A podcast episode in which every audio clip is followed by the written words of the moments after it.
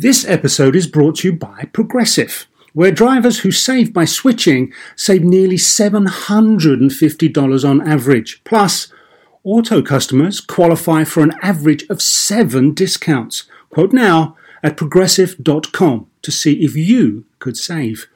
Progressive Casualty Insurance Company and affiliates, national average twelve-month savings of seven hundred forty-four dollars by new customers surveyed who saved with Progressive between June twenty twenty-two and May twenty twenty-three. Potential savings will vary. Discounts not available in all states and situations. So why do you want to learn a new language? I'll tell you why. Because ¿dónde está el baño? Can be a very important question at times. You know, Rosetta Stone is the most trusted language learning program, available on desktop or as an app. Fast-track your language acquisition with immersive lessons designed to teach you to pick up languages in a natural way. I love the fact that I can go from my laptop to my phone to pretty much anywhere and learn the language of my choice. Not to mention, I'm bringing my communication skills to new heights. Don't put off learning that language. There's no better time than right now to get started. For a limited time, Star Talk Radio listeners can get Rosetta Stone's lifetime membership for fifty percent off. Visit rosettastone dot com slash star talk. That's fifty percent off unlimited access to twenty-five language courses for the rest of your life. Redeem your fifty percent off at rosettastone dot com slash star talk today. Welcome to Star Talk, your place in the universe where science and pop culture collide. Star Talk begins right now. This is Star Talk, Sports Edition. We've got a special series we're in the middle of, and it's called Making of a Phenom. And this is our second installment in that. I've got with me, of course, Chuck Nice. Chuck. Hey, what's happening, Neil? All right, my co-host, who was not a professional athlete. For that, we have to go Absolutely, yes. to Gary O'Reilly. Gary. Hey, hey, Neil, maybe, Chuck, you should do a role reversal. Yeah, a role reversal. Yeah, exactly. I I, yeah. I can, uh, well, no, I've watched professional sports. yeah. I, that counts. I've That's watched, just as good. Yeah, I've watched stand-up comedians. There you go. There you go. Uh, Gary, former soccer pro in the U K, and you've also been a sports commentator, and we're yep. delighted and lucky to have you as you. Uh, my co-host here on Star Talk. Uh, so, uh, again, this is part two of our mini-series, The Making of a Phenom. And what we're doing is we're taking a deep dive into the mind, body, and soul of elite pro athletes. And, uh, Gary, were you an elite pro athlete or just a pro athlete? Um... I played with and against some players, and I did come to realize how average I could be. How average professional you were. yeah. Uh, there are some guys are born with a penthouse at the top of Mount Olympus, and those of us that that scurry around at base camp. I got you. I, it, fascinating analogy there. But you're um, you're elite just to play professional sports, so you're at least an an elite athlete. That's yeah. of all athletes. You may, not be, a, you may not be an elite professional athlete, but you're at least an yeah. elite athlete. Mm. Oh, well, plus, he was hanging out on Mount Olympus at all, right? Yeah. Even if he was scurrying around the base of the penthouse. There you go. That's right. right. So one of our important go-to people throughout this whole effort to unpack what it is to be an elite Uh, phenom is Heather Berlin. Heather, longtime friend of Star Talk. You've been with us almost from the beginning. Uh, I've got your neuroscientist and assistant professor at the Icahn. Icahn. Carl Icahn. Carl Icahn. Icahn. I C A H N. Carl Icahn School of Medicine at, of course, Mount Sinai. And you're also, uh, you were once with us as a Star Talk All-Star and an all-around science communicator. So delighted to have you on. Are you an elite? And are you an elite neuroscientist? I'm an elite, I'm not an elite professional neuroscientist, but I'm an elite, yeah, I'll call myself an elite neuroscientist. um, I'm pl- it's a pleasure to be part of this gang, this elite gang. Elite. So mm-hmm. let me ask you, uh, Heather, you've studied brains before with M R Is, f M R Is, right? Functional magnetic resonance imaging. So where you're, you're poking around in the brain in real time while the person is alive, telling them to think and not think. So yes. This gives you extraordinary power over people. Is this how you, is this? With great power comes great responsibility. Oh, look at that. It does. Spider shrink. Spider shrink. Spider shrink. Okay. Oh, yeah. Go ahead. Go ahead. So uh, let me just ask you, what might we expect to see were you to probe the mind of an elite superstar athlete? Is, is it is it concentration? Is it do they have extra firings in one part of the brain or the other? Or general, what part of the brain would be feeding this talent? Right. It, well, it depends on what task they're engaged in at any particular time. So when we put people in the scanner, we have them engage in a particular task to kind of probe a, a skill. So I, I just like that sentence. We put what? people in the scanner. Oh. That's just that just sounds so exactly. Put them in the scanner. Right. Just line um, them up. Put them in the scanner. Right. You, you know, you know, I have a feeling yeah. that when they put people in that scanner, that they also give them a false memory of being abducted by aliens. Oh no. Yes. And Heather has the most obedient husband anyone has ever seen. So we're pretty That's sure true. She's got that one covered. Generally what happens when you put me in a scanner like an M R I, I fall but asleep. Come right. come visit me at work. I just want you to see, yeah, try something. Test something out. Just a few minutes. So funny. Yes, I'm, so, I'm yes, very dear. sorry to interrupt. Um, yeah, no, that's okay. Um, so, well, first of all, when you're in the scanner, you can't move. You have to lay perfectly still. So it's not the ideal circumstance to actually test a player when he's engaged in actually playing the sport. So some things we can do is have them imagine, um, you know, playing, which is not as good as the real thing. You're not going to get the same kind of activation of the motor areas of the brain that you would see in real time when they're actually playing. But what you get is activation of these pre-motor areas, these supplementary motor areas where they're planning to make movements. And what goes on in the mind, obviously it depends on the sport, but one key factor is their ability to make predictions based on input, let's say from other players. So if you can predict what the other player is going to do a few seconds before, let's say, your opponent, you have an advantage. And then you can make a quicker decision about how you're going to respond to that. So it's not just about um, how fast you can make a decision. There's the trade-off between speed and accuracy, but the element of being able to have sort of theory of mind, to predict what your opponent is going to do a few steps ahead. It's kind of like playing chess too. You know, the further you can predict into the future, the better your current move will be. So a lot of that decision-making process. Yeah. I never fully appreciated how important that role would be. If if I'm guarding someone in basketball or if, you know, in, in team sports, team against team, if you know a split second in advance of your opponent, you you you you just won that exchange, whatever that exchange is. Yes. That's that's oh my god. That is the whole purpose, though, of watching film on your opponents, and all, oh, all professional okay. sports teams do that because every mm-hmm. player, you know, much like in poker, has a tell. So you know, the, you know when you're, like you said, guarding. Perhaps. So, so, when, guy, so when Michael Jordan's when Michael Jordan sticks his tongue out, you know you're about to be embarrassed.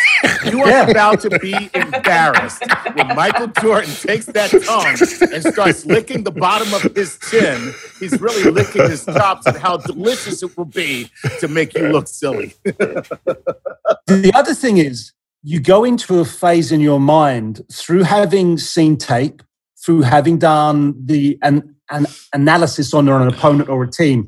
And Doctor, please, uh, Heather, tell, tell me, pattern recognition. I'm not conscious and all of a sudden I am. So does my brain start actually processing and making decisions before I'm conscious of it? Because all of a sudden something's taking place, a, a pattern of play, and all of a sudden I'm moving. But it's, it's only a pattern if you've seen it before, isn't that yeah. right? So so is, there's got to be some life experience credits that's going on in there. Isn't that right, Heather? Yeah, yeah. So basically, it's all about first you consciously take in the input, and that's kind of the studying part, right, where you're learning different mm-hmm. plays, different patterns, and also not only that, but what you should do if a given pattern, let's say, is occurring, right? So yeah. not only recognizing it, but knowing then what to do in response to it. So in that way, you're taking that in consciously so that over time, again, what makes an elite athlete is that they've internalized those, that they can then process that information unconsciously. Your brain will pick up on it automatically, tell your body what to do, and you won't even have to take the time to think about it. And we see, not even just in athletes, but in in, in regular people, um, that we can predict up to ten seconds ahead of your of whether you're going to decide to say go left or right before you're even consciously aware of what your decision is going to be. Ten, you said ten seconds? ten seconds using fMRI. So we can sort of look at the blood flow in the brain and say to somebody, you know, decide whether to go left or right. And by kind of using a process where we can uh, mathematical formulas to look at these uh, probabilities, we can, with about eighty percent accuracy, predict um, up to ten seconds ahead based on blood flow to different parts of the brain, whether you're going to go left or right before you're even aware. Heather, you're saying your brain is deciding for you without you even knowing it. That's what you yes, just said. Pretty yeah. much. Yeah, yeah, yeah. So um, the so percept- what? A, so there's no free will, is what you're saying. Yeah, it's it's, it's an illusion of free will, right? The perception of free will is an important one, um, but usually we're the last to know. But but it's also that's life. That's so funny. But it's I an have free will. Illusion. I just don't know it. Exactly. Um, but it's an important illusion to have because studies show that when we tell people there's no free will, and then we give them subsequent tests, they're more likely to cheat on an exam, to behave unethically. So given that we're social creatures, this illusion that we have sort of autonomy and, and um, over our behaviors makes us behave in moral ways, even though our brain's really deciding before we're conscious of it. Like one of the reasons, one of the theories of consciousness is that it evolved particularly so that we can predict others' behavior in advance and that that would help us survive better. So it was a survival skill that now has been kind of parlayed into, you know, elite sports players. But those who could predict, let's say, an aggressor who's coming in advance and can make a move to sort of save themselves. And so over time, that those who had more conscious perception survived more. And that's a theory of how consciousness evolved. All right, let me put this into context from an athlete on a team sports point of view. As, as a player on defense, if I see certain patterns, they equal danger. That equals a team scoring a goal against me. I don't like that. That's bad. So what I do is position, or I organize my team unit to position so as we stop, thwart, detonate that. On the offensive side, if I see a pattern of play and the object is for me to score, I will now maneuver myself to be in a position to receive the pass so as I can score. So it's the sense of danger, correct me if I'm wrong, please, sense of danger and the ability to gain reward. Oh, the reward, yeah. Yeah, so yes. it's, it's those two ends of the spectrum. Brains well, like rewards, right? They do indeed. Um, and there's the motivation, right? So if you feel like you're under threat, let's say you recognize a pattern, it signals to your brain danger, it's going to motivate you. And part of that is is... the reward network is active just in the sense of being motivated to make a move. The more danger there is, maybe the harder you're going to push your body to, let's say, defend or to mm. run. And so there's a lot going on all at the same time. Fear can trigger motivation and can trigger better performance in many ways. So you want that motivation, you want that dopamine and a little bit of a threat to get you going. If you weren't in danger, maybe you'll be too lax and you won't perform as well. That's like when, often in sports games, and you know, correct me if I'm wrong, but like when you, you're doing really well and it's halftime, the team that's, you know, in the lead can get a little bit more relaxed and then ends up, you know, the other team starts to take over, right? Because they're more motivated at that point. So, you know, there's these group dynamics that are occurring as well. So sometimes a little threat is better for your performance. Yeah, that's uh, that's the whole idea behind... Uh, I hate to bring him up, but Tom Brady's... Uh, You're loud, Chuck. Say it, say it. I hate to bring this guy up, but his philosophy is always play like you're losing. Yeah. He, oh, yeah. he actually mm-hmm. views the game only from a losing perspective. So even if you're up twenty-one points, his motivation is, well, I got to score because you'll... you could get twenty-one points and then I'll lose. So yeah, that, that's definitely a great motivator.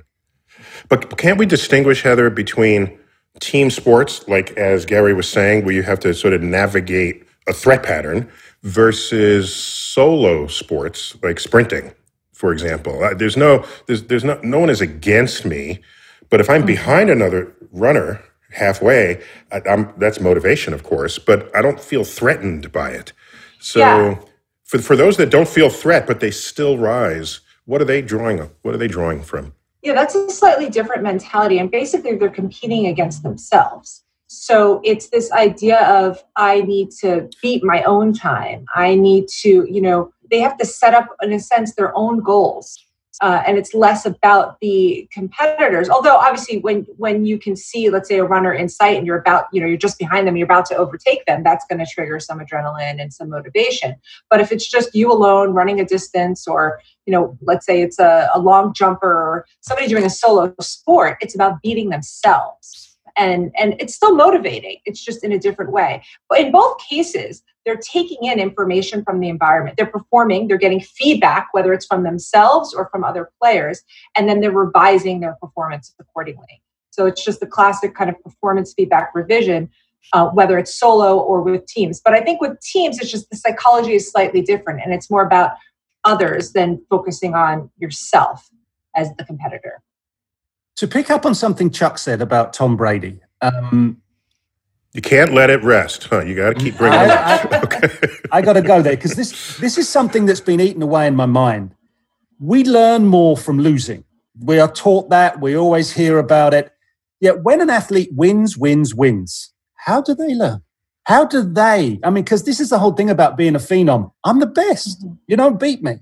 So you, you don't learn from anybody because you're better than everybody ever was. I know. And then that's the Achilles heel scenario. And I think uh, right. Heather Berlin is going to well, tell well, me there's another another name for that. But well, when you let down your guard and you become, even like for anything, for a comedian, you know, if you're not getting that adrenaline rush when you're about to get out in the audience, you're you're probably, your performance is going to start to go down, right? You so, but I think with the best athletes, first of all, you know, that's saying it takes like, you know, years of hard work to become an overnight success, right? So the people who are winning now, they weren't always winning, right? They, it took them a long time to get there. And, and I think those that really achieve at the highest levels are never really satisfied, or never at the point where they're like, okay, I'm, I'm the best now. I'm good enough. I can, you know, they're always wanting to do better, better, better. And it's, it's interesting because you need a lot of self-esteem to, you know, to get to these levels. But at the same time, there's always a little bit of vulnerability, a little bit of insecurity that continues to push you and push you. I mean, I even know it as an academic, you know, I'm always like, well, I have to, I didn't write enough papers. I need to keep going. I have to write a book. I have to, you know, it's never enough. And that's what continues to propel you. So I think even if they're winning, even if they won three Super Bowls, it's like, well, I didn't get, you know, I need to win a fourth. I need to break the world record. And it just keeps going on and on like that. So I don't think they ever feel like they fully won. So, so what? Ab- what about? Um, there's some cases. Uh, take Michael Phelps for example. He's um, he was very public about uh, therapy that he had, but I think that was after he had stopped winning medals. I don't know if he did it before, but in either case, the for people to come to know themselves better, um, in any cases, that surely would have value, right? Not to bring more business your way, but I'm just asking. Yeah, everybody needs it. That's what you're going to tell us, right? Yes, everyone can do with a little therapy and self-awareness. No, but I, I do think that in particular with athletes, the amount of pressure um, that they're under, and, and, you know, some of it is a little bit obsessional, right? I mean, like someone like Michael Phelps, like he's talked about, you know, having to swim in the pool for hours and hours and hours a day, but in a way, it was his therapy. In a way, it was a way to kind of escape some of his mental demons.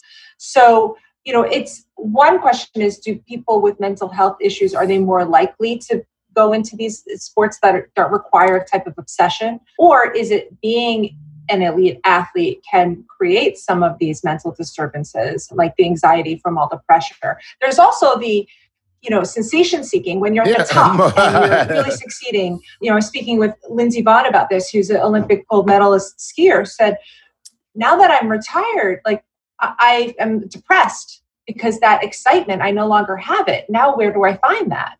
And that is an issue with athletes. It's like, where do you go from here? Or, you know, um, uh, Buzz Aldrin, who went to the moon, I spoke to him and he's had suffered from depression. He said, well, after you go to the moon, you know, what's what's left? What is there? Mars, so, Mars, Mars. I got this, okay? That's right. I'll recommend that to all my patients. Just aim for Mars. Are there any clinical, medical condition, mental conditions that could actually, in some instances, be advantageous for an athlete? Yeah, I would say a little bit of um, obsessive-compulsive disorder, perfectionism. Yeah. I mean, those sure. kinds of qualities, not to the extent where it becomes debilitating, right. but having that yeah. singular focus and perfectionism. No, I have to shave off just a, a millisecond from my time probably is helpful. Not that it's the most healthy mentally, but... So your your field, which is very big on naming conditions of human behavior and of mind, um, and having to revisit those names over the decades, uh, yes. if some aspect of it's kind compulsive, of uh, compulsive behavior is can improve one's performance, then we shouldn't keep calling it a disorder. It's just somebody's different. Mm. Right, right. And the only thing, you know, obviously the, the D S M, which is the Diagnostic Statistical Manual that names all these disorders, which does revise and change over the years. But what we define as being a disorder is that if it causes disturbance to your life, if it, you know, if your perfectionism is interfering with your relationships and with your, um, your emotions. And so it's really subjective. It's, it's, it's, there's no clear line that marks this is now a disorder. I'm just saying if I'm that way and you don't like it and it interferes with you, but I'm the best in the world, it's not a disorder, even yeah. if it interferes with relationships. It doesn't interfere with this there's other a, thing. There's a couple of exceptions though. So usually it has to, okay, it's subjectively it has to disturb you. If it doesn't, then it wouldn't be a disorder. A couple of, of exceptions, for example, people with mar- narcissistic personality disorder. I was just about to say exactly yeah. that. Like they don't have a problem with this, right. but it's everyone like, else does. I'm a complete and total a-hole, but I don't care because I'm great with me. And, you know, but everybody else is suffering. That's a problem. I just win, win, win. Right. But yeah. All right. We got to we got to take a break. We have another guest coming forward. But Heather, can you come back for segment three? Because that's sure. when we, we, we shoot the shit. And you're really good at that. We hear you have incredible okay. aim. Lucky I stocked up on toilet paper. All right. No, no. Oh. sorry, sorry. She went there. She went there. But just, just to distinguish it from being full of shit. That's a different yep. segment that we're doing. But shoot the shit. We just we spend the third segment just uh, exploring um, nuances that wouldn't normally come up in a formal conversation. So thanks. If you come back, we'll make sure to tap you some more. All right, this is Star Talk, Sports Edition, Making a Phenom. We'll be right back.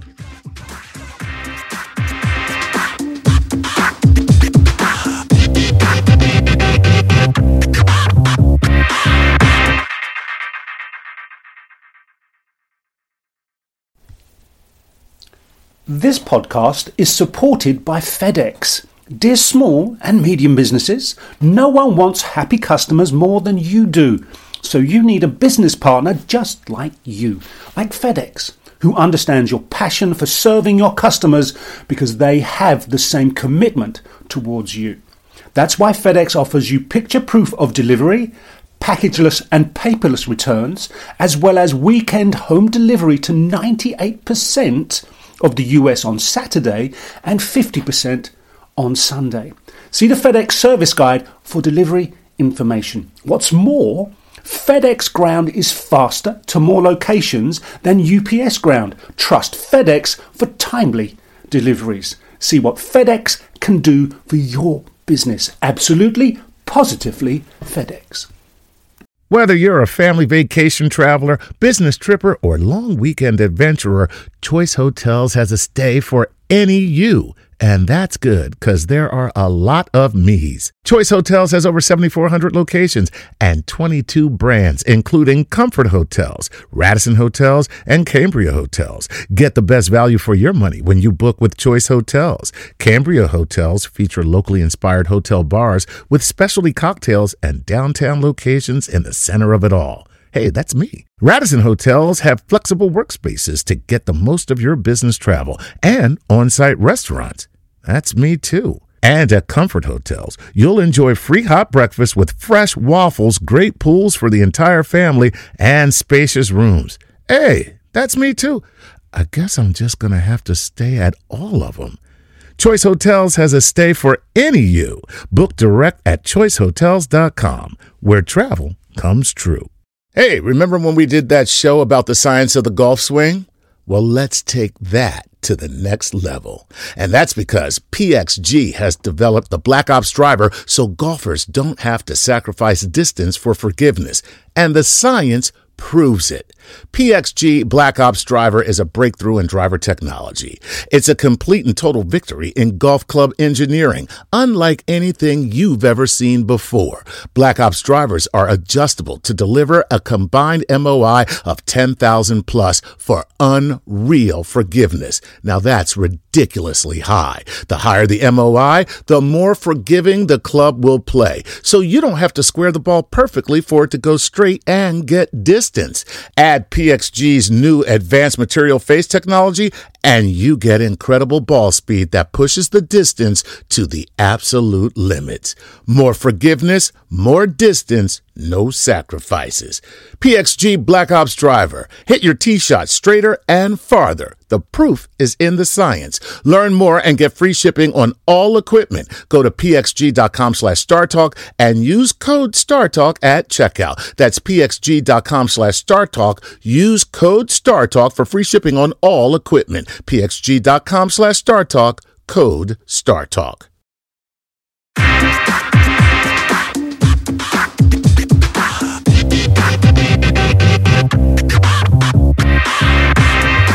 We're back, segment two out of three, Star Talk Sports Edition, the making of a phenom. Uh, we now bring in a a person with a particular specialty that many people didn't even know existed.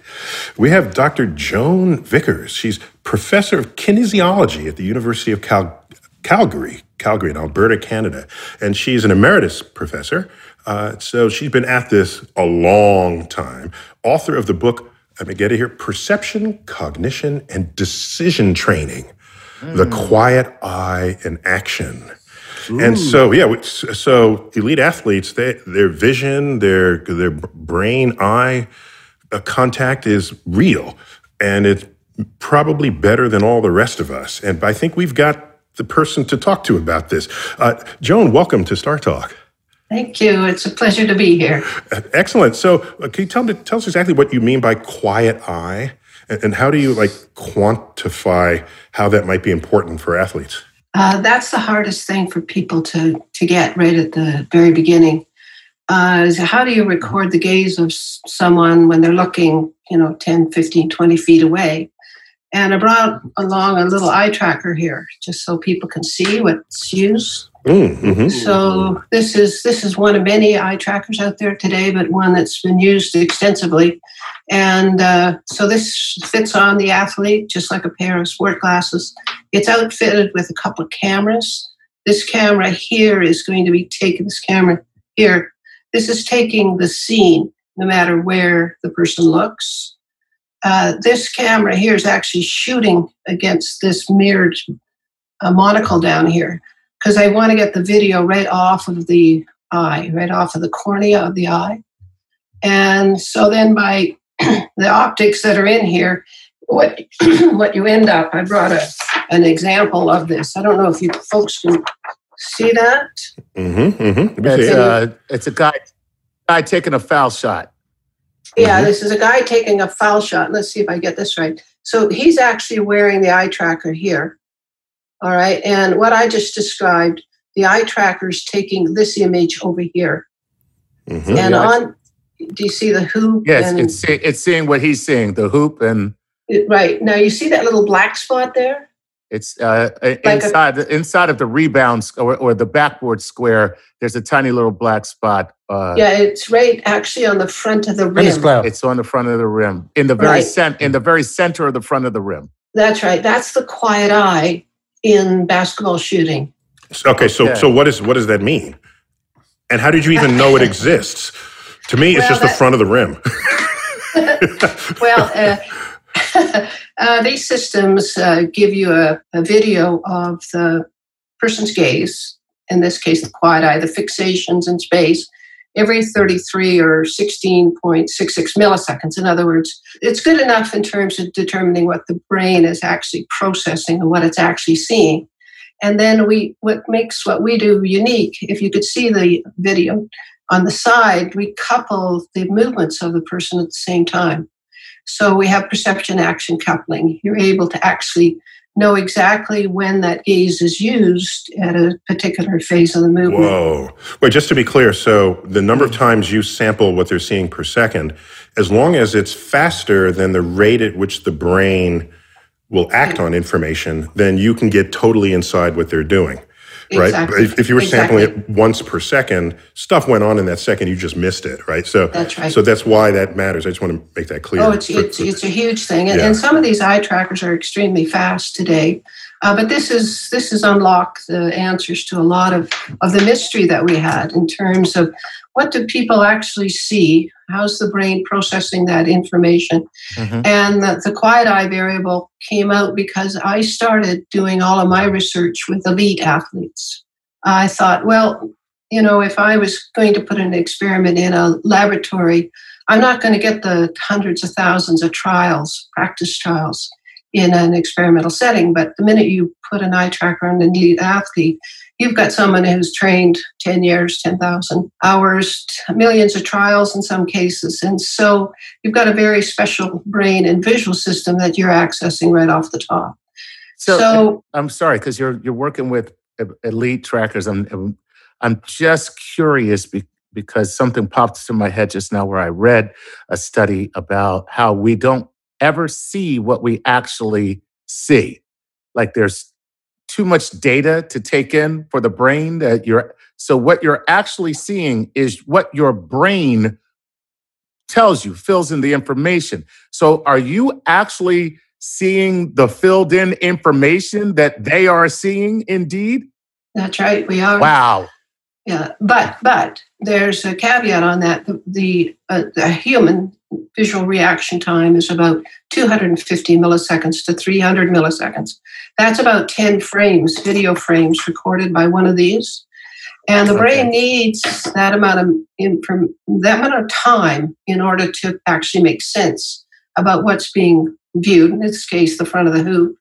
And they need Uh, not only that amount of time to perceive it, but to organize the movement and initiate and carry out a very simple movement, actually. So, Doctor, it's the sooner I see, the sooner I see it, and the longer I can hold that quiet eye moment. That's okay. right. Um, but yeah. think of major events in sports, team sports, uh, a tennis game, happen in hundredths of a second. So exactly. How am I trying to get over this particular warp in time? The uh, the big surprise for for my program, I think, was the work we did with ice hockey goaltenders. Mm. And you know, everyone said uh, it's Canada. Hockey. It's Canada. Just yeah, well. Canada. Yeah, we. good, good point. Good just, point. Just to be clear, of course, it's yeah. ice hockey, right? It's not okay. golf. It's yeah, not, yeah. Right. Oh, although well, we've done we've done soccer, goaltending okay. as well. Okay. So, uh, but, um, but but but but ice fishing wasn't in the. That wasn't part of. Ah. The, uh, actually, we've done fly goal. fishing. Oh, really? You did? That's okay. Okay. Yep. Cool. The world champion, actually. Oh, wow. That's, hey. that's, that's yeah. great. Anyway, um, but the big thing, the big surprise for us is that the quiet eye of uh, these elite goaltenders occurred as the shot was being prepared. Right. In other words, the goaltender's reading, not the body, believe it or not, um, but they're reading the stick, right. and they're reading the movement of the, st- the puck on the stick. And I don't know if you know what an ice hockey player can do with a hockey stick. It's just magical, yeah. they, the control and the ability they have. Well, soccer players do it with their feet, right? Yeah. They also can do the same thing. The point is they're not just slapping the puck. They're actually manipulating, they're executing. Maneuvering. Yeah, yeah. Yes. yeah these, mm-hmm. these are curved sticks, and they can do amazing things with them. And so what's unique about our program is that we have people in this ice hockey experiment shoot until ten goals and ten saves were made. So we're able to say what actually happened when there was failure in this situation. And what, what happened was that the amount of tracking, or not tracking, the fixation, the quad-eye fixation on that movement of the stick as it was uh, executing the shot was almost a second long. And there w- was indeed a, a bit of tracking right at the very beginning that was very important, but it wasn't a major part of it at all. Right. So wow. Basically what the goaltender is doing then is it's I can't think of, of of an of an elegant way to say this because it's uh, not a it's not a guess, but it's an anticipation. Absolutely, where, absolutely. Where, so they're looking at the stick, and because of their pattern recognition, the amount absolutely. Of times they've done this over and over and over again, they know when the stick hits the ice and the puck at a certain place and boom, that instead of tracking the puck, which would be damn near impossible at the speed that it's going, they yeah. literally just position their glove at the point where that anticipation calculation has been made. You got it. Yeah. They predict That's, the future. They predict the future. Unbelievable. So, oh, do you know, but it, baseball players do that. Ice, uh, soccer goaltenders do that. Tennis players do that. In all wow. of these receiving serve, all the, it, that pattern's showing up right across the board. And, and fly fishermen, apparently. no,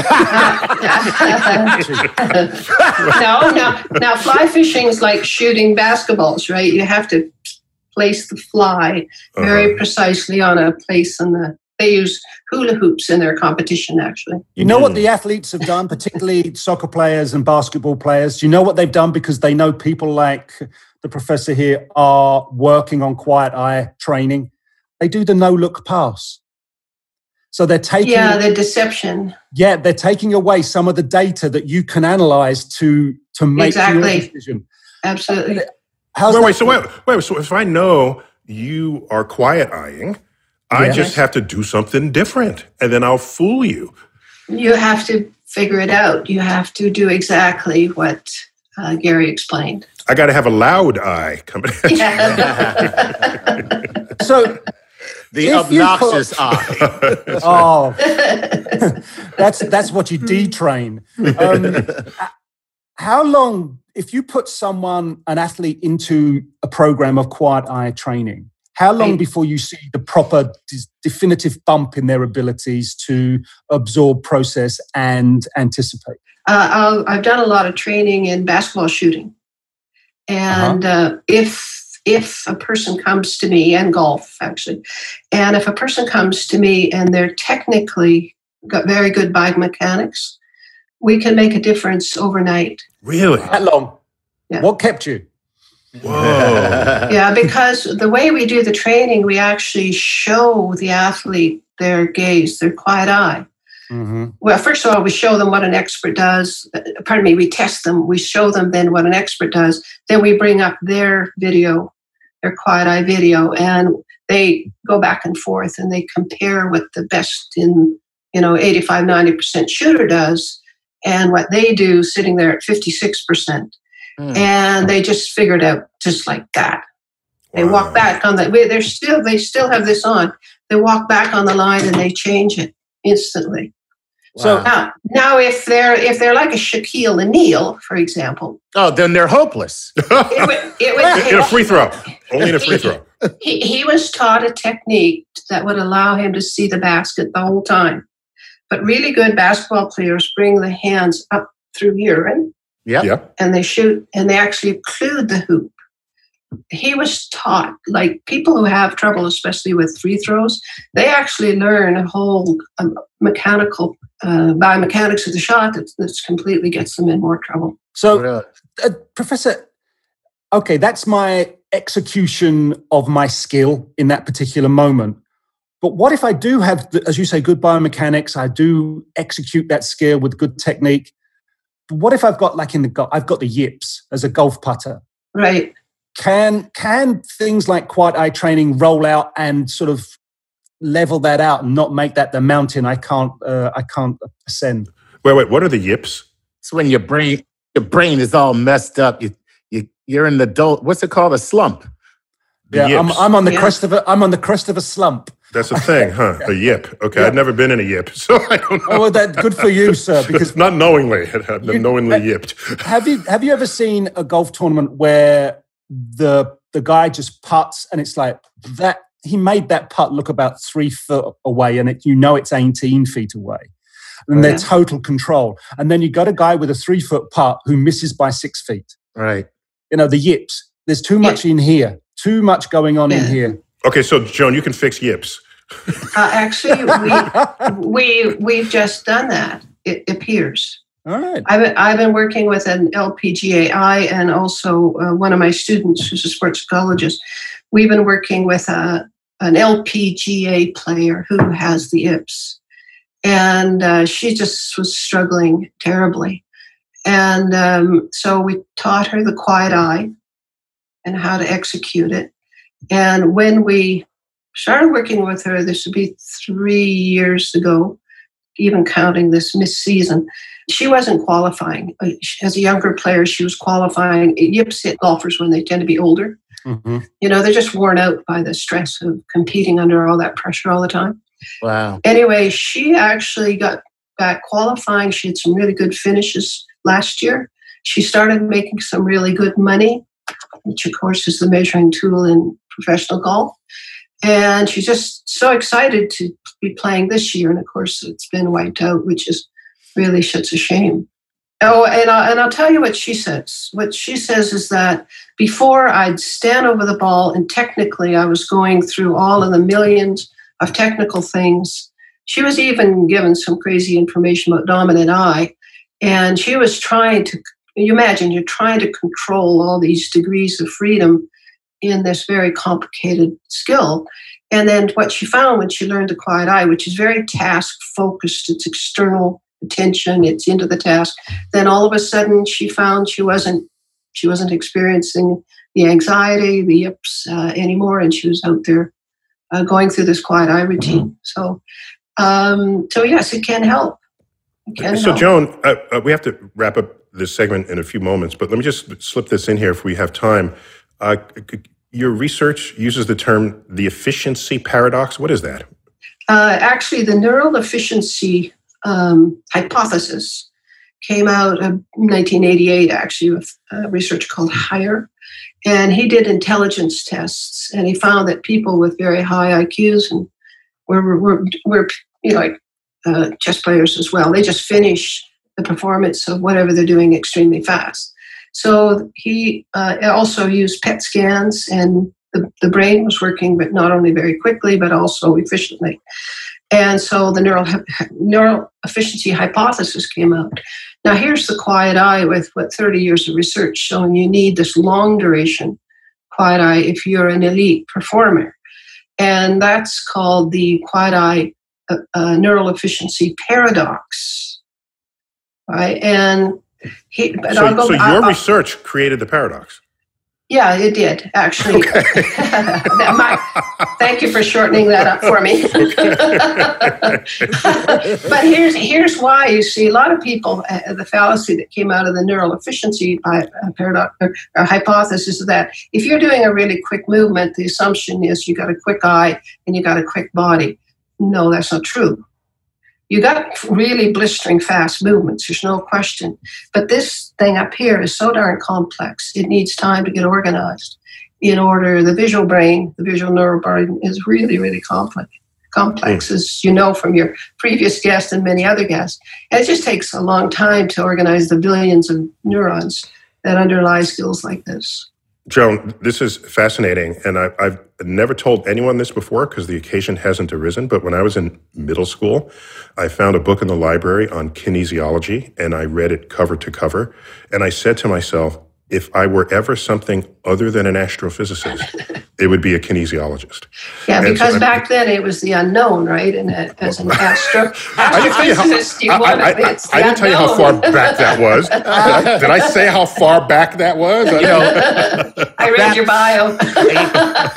That was back before we knew we even had muscles. Good boy. Or no, brain. I, or, I, I'm deeply and eternally fascinated with your field. And and this is my first conversation with a professional in it. So I'm delighted to have you on the show, and maybe Thank we'll get you. you on again it's lots to of talk fun. more about okay. the, the, the kinesiology of of everything else as well. Okay. Uh, so, so Joan, thanks for Thank joining you. us. Yes. Uh, when we come back, our third segment of Star Talk Sports Edition, the making of a phenom, when we return.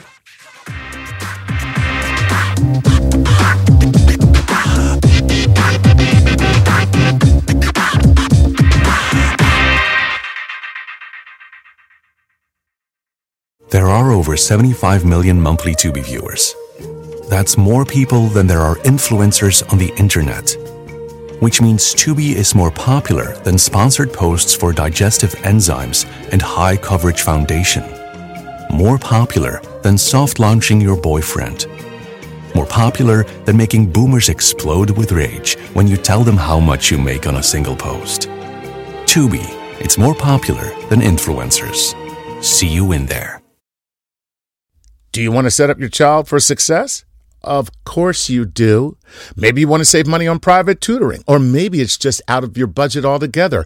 Is this a big school year for your child? Like maybe they're starting kindergarten, middle school, or high school, or some other milestone. Maybe your family moved and they're starting at a new school. Is your child ahead? Not getting challenged enough in class? Well, we love that little smarty, but we want them to be engaged.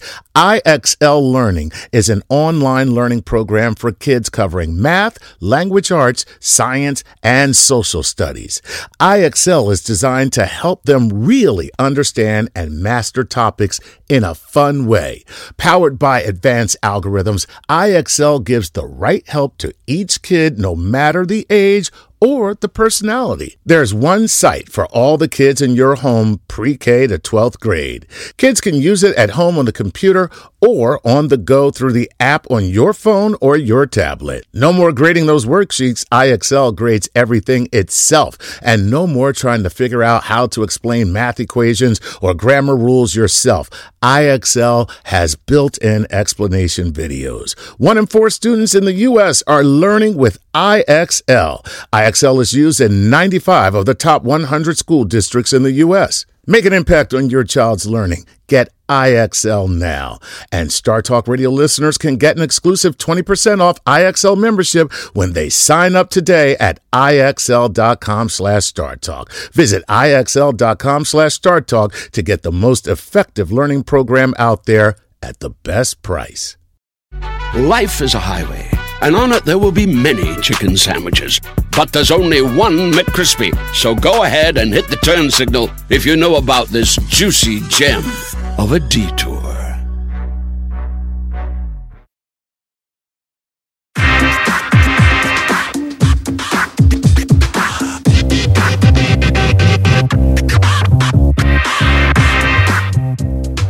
We're back on Star Talk Sports Edition. We're trying to get inside the head and the body, but mostly the head of sports phenoms. And, of course, we had Heather Berlin in segment one, and we're bringing her back for segment three. There you are, Heather. Welcome back. It's a pleasure. Yeah, yes. yeah. So I just, generally in our third segment, we just explore the topics that were raised formally in the first two segments and just say what we're thinking and say what we're wondering. Uh, let, me, uh, let me lead have off. A lot more to say. Heather's going to have a lot more to say, seeing as though she's a neuroscientist. Heather, are you? Is is there going to be one of you hired by every sports team going forward? I, let's hope so. Good answer. Good answer. Heather's a free agent. She's negotiating her ten million dollar contract. Exactly. I actually did get a call from a. Uh, a professional sports team, a basketball team, who I won't name, but they, the trainer was really interested in actually the effect of fame on their brain when these players are suddenly skyrocketed, skyrocketed into fame, and how that might affect them and how they can predict certain personality types that might be most affected by this, um, and how to prevent any unforeseen negative consequences of it. So, well, so, so what's worse, the fame or the money in terms of its negative impact? I, I know oh, they go together, good. but but they don't have to. Yeah. Always. Not necessarily. I think I would have to say, and this isn't, there's no evidence to support this, but I'm predicting that the fame, fame will have more of an impact. Yeah. Absolutely. The fame, There's no yes. way, because you can be as rich as you. There are guys right now who are walking around with millions of dollars in the bank in New York City, and you do not know it. I mean, seriously, go to any bar in Lower Manhattan, down if, you, if you get down to the tip of the island and, you know, down by Wall Street, and you go into any bar on any given evening, there are millionaires all, all throughout that bar. All I mean, everybody in that bar is a millionaire. Everyone. And, and you, it means... Is that the bar called Millionaires? so, um, yeah. Uh, but but so, my point my point is this. You can have a lot of money and it, it means nothing depending upon where you live, right? So in New York City, you're a very rich person. It means nothing. But you're a real housewife of it, uh, of, of New York City. And people were like, oh, my God. And it's just like, really? It, but it's there's something about fame. You mean from the show? Diff- the Real Housewives. Yeah, from that show. Right, right. Yeah. Right. Mm-hmm. So, so, so it's a it's a currency. Fame is a currency. It's so, even more so than money, because like money is a, is a like kind of secondary reinforcer. Like it's not reinforcing in itself, right? It's just what it can get you, right? It's symbolic. But if if money had no meaning, it would just be a piece of paper. So it's a secondary reinforcer. Whereas adulation and people coming up to you and saying how great you are, that's like a almost like a primary reinforcer. It's it's much more um, exhilarating for the brain. Mm-hmm. Than actually just having, you know, wads of cash. So what did you tell them? Yeah. What, what was your advice? Oh, um, I actually said there are certain personality tests that you could give these players when you recruit them to predict who is going to be most sensitive to the, the sudden rise in fame. I mean, who's uh, going to be the biggest a-hole? Right. You said it politely, yeah. Heather, but I think that's... Yeah. Right. Right, right, exactly. That, that's standard practice. I mean, I know soccer players... that were bought from one English team by another, they put a private detective on the case because they were spending an awful lot of money. So these psych tests, most certainly, it's different here in the U S where you can draft and interview players. But if you get that psychological analysis, you will understand what situations, because you've got a locker room of certain characteristics and with certain needs.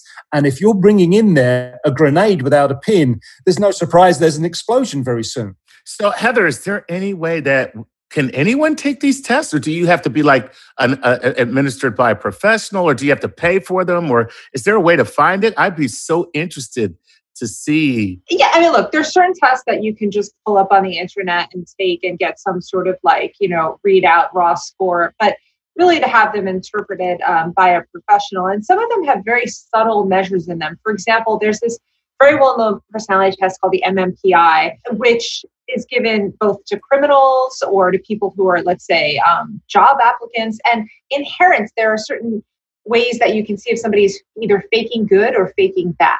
So some Ooh. people, like if it's, let's say, for a job applicant, you know, they want to put on a good face.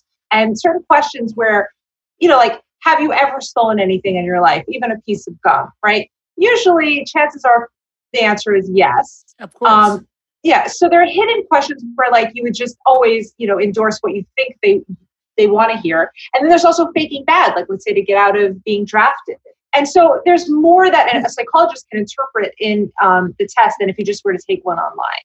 Yeah, yeah, faking bad. That's first of all, that sounds like a great A M C T V show. Right, seriously. Uh, but also, it's um, what I've always been fascinated with, how they tr- find out if you're doing that for jury duty, because nobody wants jury duty. So everybody comes into jury duty looking for a way to get out of it. And it's and the thing is, do you think you can be objective?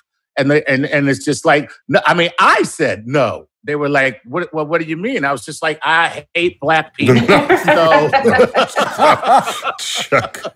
so Heather, we, we spoke. We spoke earlier on in the show. Wait, wait, wait, Gary, Gary.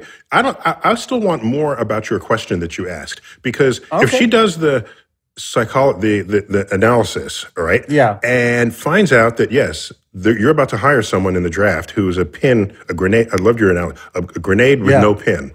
Um, yep. Why is that always bad? And I ask that, Heather, I, I'm a native New Yorker. I'm a Yankee fan. In nineteen seventy, me too. Okay, in nineteen seventy-eight, the Yankees were notoriously dysfunctional, notoriously yeah. dysfunctional. Fights in oh. the dugout, but but on the field, they won, and they kept winning. So it. that as an... Can't say that about the eighties, though. as, as an important, uh, uh, the, what we say in math, the existence proof that it doesn't, that a, a well-behaved team does not seem, have to be a prerequisite for a winning team. Yeah, well, they're different personality traits. So a person could, say, be very uh, annoying, narcissistic, whatever, have personality traits that are, are not pleasant to get along with in the locker room. But if they're a good team player, you know, that's the most important in terms of how they are in the field. So there are ways you can sort of say, like, how well does this person play with others? So they might be, I don't know, neurotic, you know, um, or prone to aggressive outbursts or a number of other things that would make them interpersonally um, unpleasant. Can, but can you, playing with the team, yeah. Can you know that in the sandbox when they're a child?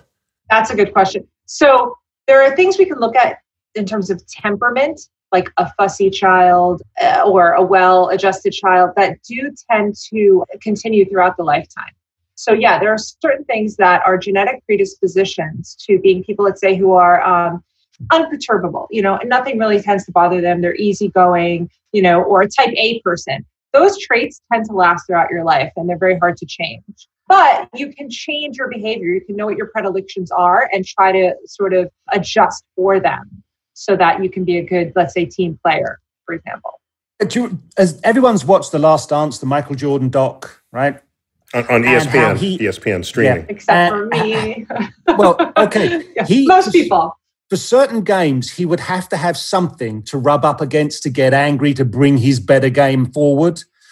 And uh, that is something coaches realize. And sometimes they have a team that's really quite good, but it's full of nice guys. So they go and re- they go and recruit them. They go to the Wild West, they find the worst baddie they can, and they drag them in and stick them in this team, and they get a different dynamic. All of a sudden, the sort of eons in the atmosphere of the locker room change, and stuff goes on, and it becomes a, a really good team, becomes a really great team. A translation to the American ear, he, he said eon, he meant ion. Uh, yes, ions sorry. And, uh, yeah, that's just. I just. Tra- I'll be your translator for this, right? Thank you. I am trapped in English, and I am. I'm learning to speak American. But this is American, Jack. You're going to speak American on this show, Jack. uh, uh, that's not with a Q, is it? No. I, I mean, I would liken it to like um, even personal relationships, right? When if you know, some people say, "Oh, I don't know, how's your marriage going?" "Oh, everything's fine. We never fight. You know, it's great." Okay, that's kind of status quo. But sometimes a little uh, friction can cause a bit more passion, you know. You have a little bit of friction, but then it causes more excitement. And you need that. It's healthy if it's not too much, right? So if you're at the point where guys are beating each other up in the locker room, you know, that's going to be too much aggression. That's not going to be conducive. But just enough friction to kind of, again, get their motivation going is probably better than everyone just, you know, getting along all the time. And singing Kumbaya. Um, again, yeah. Exactly. Yeah. That'd be good in the locker room, but maybe not as good on the field. But again, it's it's not you, it's it's moderation. You don't want too little, you don't want too much. Just the right amount, and you'll get a, that magic that makes that perfect team dynamic. I think a lot about fields that are in high transition. And fields that are in high transition are ones that will tell you, um, wow, the greatest discoveries are just in the last few years. We've come a long way. Those fields actually haven't, okay? Because if you're in the moment riding on great discoveries, it means the next few years, all of the thing you know now is going to be overrun, right? It's when, when you sort of start to level off, where you realize, okay, we're there, now we're onto a different problem. My question is, can you foresee a day where you are who stands between an, an, an average athlete and an elite athlete? It's this, it's the psycho... dimension of who and what they are and nothing else. Can you, is, is that a day that is waiting to come? This is the thing. As far as we've come with our understanding of the brain and how it relates to human behavior, it's still very difficult to predict how people will behave in any given situation because there's so many variables and so many factors. Wait, wait, but Heather, the said, planets were difficult until Isaac Newton came along. And then he wrote down True. One equation. Then they weren't difficult mm-hmm. anymore, unless you didn't know True. Math. So it's that's part of my point. But, you're at a you're at a cusp yeah. where everything looks complicated because of how many variables. But maybe you need an Isaac Newton neuroscientist to say, we haven't. Here's how it works. Yeah, we haven't we haven't quite cracked the code. And one of the issues is because brains are not, not only is it so complex, but they're so different in many ways. Each one is wired up in a very different, slightly different way. So even though like the laws of the universe and the laws of physics are these universals that can yeah, they, apply anywhere. They're going to apply to every solar system in the universe right. and every galaxy. Somebody had to discover that fact. And until yeah, that happened, no, every planet was doing its own thing. And it was whimsical. But here's the and problem. Every planet had its a separate rule, and everything was separate, and this fell, and the moon was there, and everything had its own explanation. Until somebody came around and said, no, it is simpler than all of that. And I'm waiting for that to happen in neuroscience, because you're in a young field, may, Heather, right? Maybe that doesn't exist in neuroscience, because maybe biologically, the fact that we are so wired so differently from individual to individual that you won't get that kind of uh, baseline where you can make the kind of assertions that that Newton... Chuck, Chuck you're, that's, uh, neg- that Isaac Newton. That's negative talk. You shouldn't be negative. Okay. So, that's negative talk, Chuck. wait, wait, wait. So, no, I can quantify this. Heather, how old is neuroscience as a field? How old? It's it's thirty years old at most. I mean, well, cognitive neuroscience, sure. which is the idea of linking the physical mechanisms of the brain to cognition and thought. Because there was like just the field of psychology and then just the understanding of the brain. But linking them, I would say, you know, maybe... forty years okay. old, Physi- maybe fifty, fifty, pushing it. Physics, yeah. as we now think of it, is five hundred years old. So we've had five hundred years of waiting for brilliant people to jump in and help us move forward. So, so I'll, get, I'll give you another think, three hundred years. All right, let me, let me put it this way. Okay. It's maybe our Sir Isaac Newton moment comes through A I, because A I Ooh. has been invented to deal with the complexities. Now, we've spoke with Doctor Stuart Kim in the first Phenome Show about the genetics and just how many variations are available and how complex that is. We're having a similar storyline here with Heather. Now, this seems tailor-made for A I to be able to come in and process this and maybe, maybe come up with a solution. I don't know that there is a solution, because I'm nowhere near qualified to comment. Gary, A I, the way you described it, would replace Heather. And Heather won't have that. No, never, never. No, no, no. I'm not Impossible.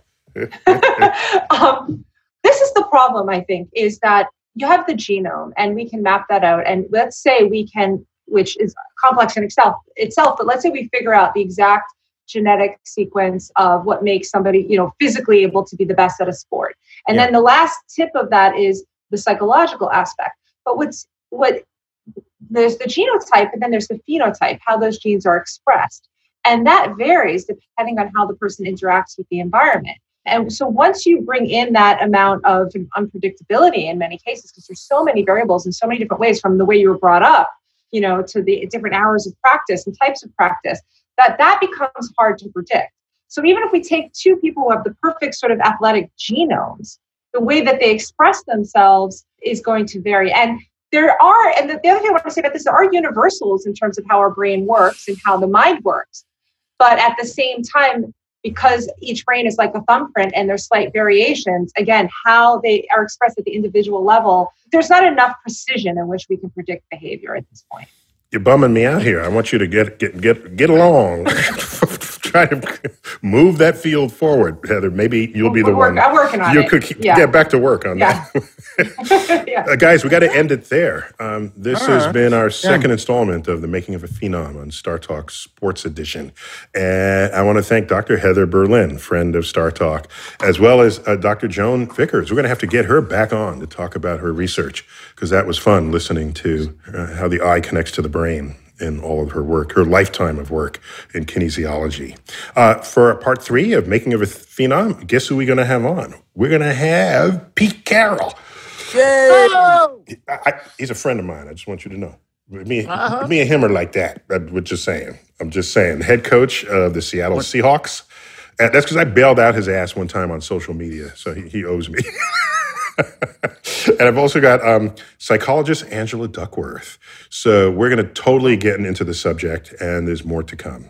So this has been Star Talk Sports Edition. I'm Neil deGrasse Tyson, your personal astrophysicist, as always, bidding you to keep looking up.